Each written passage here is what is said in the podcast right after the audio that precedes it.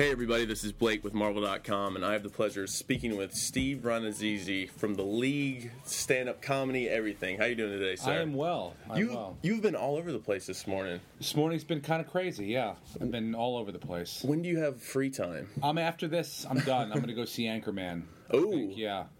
You- I was either Anchorman or go see today. Well, today's I can't see a Broadway play, but I was going to see Anchorman and tomorrow go see a Broadway play. Any specific one? I haven't decided which which show yet to go see. This chair. The chair is the chair is doing Is this things. a fat test?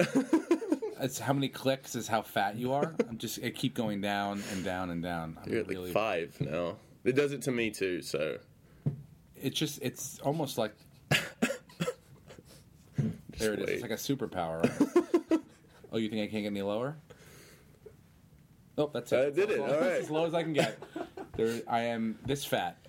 so you're in town. Manchild is your first stand-up comedy album. What is it Yeah. like? Your fir- I always interview people who are on their third or fourth. Yeah. What's it like having your first album? Well, it was uh, crazy because it was like I had no deadline ever. I was I lived in LA doing stand up since 2001, so it was sort of like ah, I'd tell a story and on stage and it would be funny and then I would add things to it and add jokes to it and make it tighter and, and or longer and embellish it and then sort of like had that story. So then it was just putting these things together. And then after a while, it's like you know, I'd really like to. Rec- I'd like to have some sort of evidence that I've done stand-up comedy. so I like to record a special. So I kind of talked to people, and then Comedy Central was gracious enough to say, "Look, we'll, we'd love to do it, and we're going to do it in New Orleans." And then they gave me a date, so I was like, "All right, now it's time." I went on the road and just for like four months every weekend, getting it tighter and tighter and tighter and tighter, and then uh, and then shot it, and it came out brilliant, and uh, and you know I was so pleased with it. And now that it's done, it's over, it's aired. I'm like going on the road again, and you know people want to see that stuff, but they want to see new stuff too. So I'm writing new stuff. So it's sort of like having a deadline now is is very foreign to me. Having like uh, you know. I- I need to write new material. I need to like actually sit down every day and write. It's it's good and it's and it's it's hard.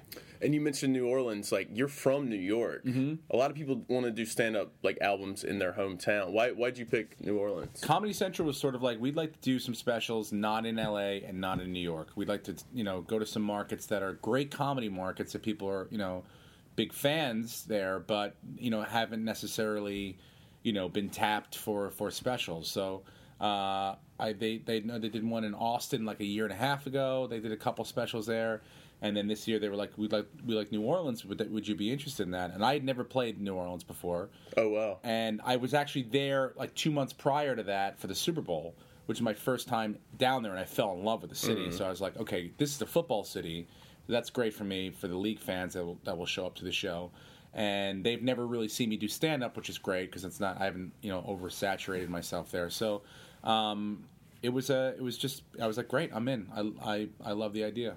And how long you been have you been doing stand-up? Uh, it'll be twelve years. The yeah, and yeah, twelve years now. You have background in improv too, right? I do. I, st- I did the Groundlings in LA for a couple years, and um, I was actually building my way up to hopefully becoming a Groundling, and then sort of I got the TV show Punk'd, so that kind of you know I started doing that, and then started doing some network stuff. So things kind of got crazy for that for Groundlings and you know Second City groups like that. It's like it's almost like Saturday Night Live where you are doing shows every week, but you've got to write sketches every week. They want to see you know you know new sketches they want new material coming in every single week so you're meeting with people and writing with people all week long and if you have another job that takes you away from that or you want to go do stand up on the weekends it's very very tough to do both so you kind of had to commit myself to to one thing And you have a big. I saw your tour schedule. You're pretty swamped till March or yeah April, maybe. yeah i'm i'm out there a lot I'm- I'm- chances are if you live somewhere i'm going to be there What's your, whether in a college or in your local comedy club i will probably end up showing up do you have a favorite place to play? Um, do I have a favorite? I love I love going to Chicago. I was just there. Um, the show takes place in Chicago, so the fans there are really great. They kind of feel a bit of an ownership of the show, um, and they support me really really well. I love Austin. Um, I'm going back to Denver for the first time. I was there four years ago, and that was a really really fun city to do comedy. And so I'm excited to go back there. New York is always wonderful because it's like a home game, you know. Right. I could fill the audience with my friends if I wanted to or my family. Uh, so yeah, I mean, I, I, it's tough to pick one. It's various nights and very shows in different places. You know, there are certain there are you know places where you're like, oh, this was a really really fun place, and then there are places where I'll never go back. I've done a couple gigs in Canada recently, and I'm like, oh boy, they're very nice people. Not the whole of Canada, just specifics. Yeah, yeah. like, like if there was a city in Canada, like just that rhyme with Schmedmonton, um, I probably might not had go back there. I just didn't have. Like, it was a lot of Christmas parties and a lot of drunk people, and I'm not saying like, look, I I don't need my ego stroked, but the league's not as popular up there right now, and especially in that area. Um, so no one really knew who I was, so they just thought like they could just. I guess they treat all comics like that. They talk and like it was a lot of battling with the audience. So I was like, and it was freezing, and it's in a mall. You're performing in a mall, the se- the second biggest mall in the world. This mall is so big; it's got two hotels in it What? a movie theater, a gun uh, range you can shoot guns at, uh, an ice skating rink, a water park, all in this mall, inside of the mall. So I never left the mall. Why would you leave the mall? First of all, it was negative eleven outside in some foreign, not even it was Fahrenheit, but they were like it's like negative sixty five, and I was like, oh, I. We all have. We're gonna die, right? And they're like, "No, it's Celsius. It's like eleven, negative eleven Fahrenheit." And I was like, "That's still is horrible living conditions." So I never left the mall for four days. So it's Christmas time. You're living living inside of a mall. You know, it was just I was like I I might not come back here. Although I told them I would. so if you're listening from Edmonton, I'll be back, but just don't hold your breath. So, I w- after listening to your stand-up special and talking about bad fans, I, I noticed that there there wasn't a lot of sports comedy. Do you ever have fans who get mad? Yes. That- really? Yeah, I mean, I, I like to touch on the league, and you know, I, I realize that that's a, you know a majority of the audience is there because they like the league. But what I'm trying to do is build them into me fans. Right, right, right. So, um, you know, I, I, I talk about the league, you know, for a five six minute chunk, and then I kind of move on to my point of view and what I think is funny beyond the league. Uh, but I am a sports fan, and you know, and after the shows, people ask me, you know, are you really a sports fan? I talk football with them. I am a big big football fan and a big sports fan, so it's like I'm I'm knowledgeable in that arena. It's not like I'm just like some sort of British actor who puts on an accent and doesn't know anything about football. I know about football, um, and then there are people on our show that don't know about football, and that's fine for them. Like Jon Lajoie has no idea what's going on at football games. Like last year at the Super Bowl, we were there, and during the blackout, we started walking around and people were like, "Oh, Taco!" You know, they're yelling "Taco," and he's like, "Hey, man!" He's like, "Who you rooting for?" He's like, "The Bears, man, the Bears," because he just knows that the show takes place in Chicago, and that we're Bears fans. He has no idea that like the Bears are not in what the two teams that we are watching right now. So, um, yeah, they, they. I am more. I'm probably one of the most knowledgeable sports football people on the show. And you said, was that your first Super Bowl? Yeah, my first Was one. what was that like? Like, even if you're not a sports fan, that's a It was thing to go amazing. I mean, the whole weekend was amazing. The only thing that was crazy, and I've never talked about this before, was that I got a, I got my first hemorrhoid oh God, my, in my life that day, right? That day, and you have no idea how many times you have to stand up and sit down at the Super Bowl. it is an exorbitant amount of times between the the national anthem and then Beyonce's coming up, and Beyonce they gave us these things we had to wave our hands around like we had chores to do. So I'm waving my hand around, and it feels like I'm smuggling a lit cigarette in my asshole.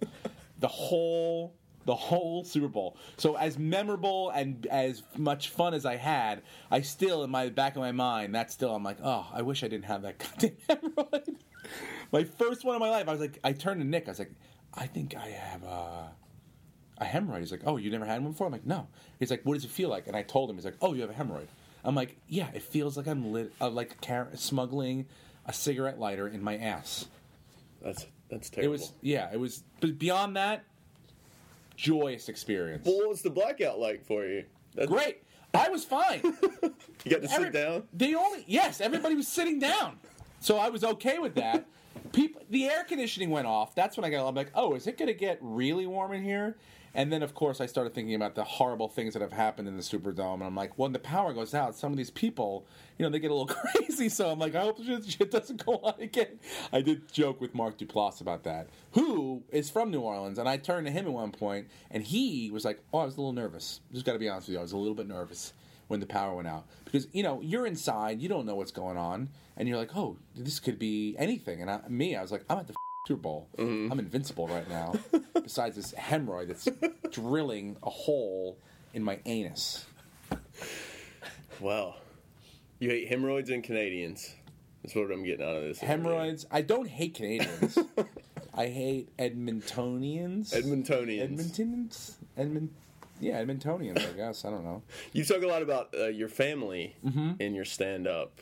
Um, you talked earlier, like, since this is Marvel, you said your son's an Iron Man Yeah, fan. my but my son is um, Iron Man, Spider Man. He is you know invincible power powers to him right now are the greatest thing ever. If you don't have powers, don't even bother talking to him. Um, and the thought of like shooting things out of his arms, having shields that, that block anything that comes towards him is like the greatest thing in the world. So flying, you know, that is like he. It's I am not cool. he sees me on TV and he's like, "Whatever, Dad. Are you flying? Do you shoot things out of your arms? Great. Continue on with your knock knock jokes. I'm gonna go hang out with Iron Man. How did he get involved into, like, comic book characters in the first place? You know, it's it's friends of his and and in school. It's it's a very. I mean. It's universal. It's like you could be a uh, you know a fifty year old guy who you never that feeling never goes away of being invincible, of having power, of having the ability that no one abilities that nobody else has. And I think it starts when you're a kid. You know, it's like you realize, okay, I'm a human being. These are my limitations. But what if they weren't? What if I could do whatever I wanted to do? And I and when you're a child, you actually believe that that's a possibility. Right. You know, you still have that innocence, and it's like it, to watch him get so psyched. Like I for Christmas, one of his toys that I picked up the other day was the Iron Man thing that shoots the uh, the little blades out, the little discs out of it, and like he will flip out and like argue with me about bringing that into school. And I'm like, you cannot bring that into school. There's no toys allowed in school. You know that. Plus, I know you're going to shoot someone with that thing, it's not. You can't do it. No, we can't have any of that stuff at school. I wish you'd known this earlier. You didn't have to pay for it.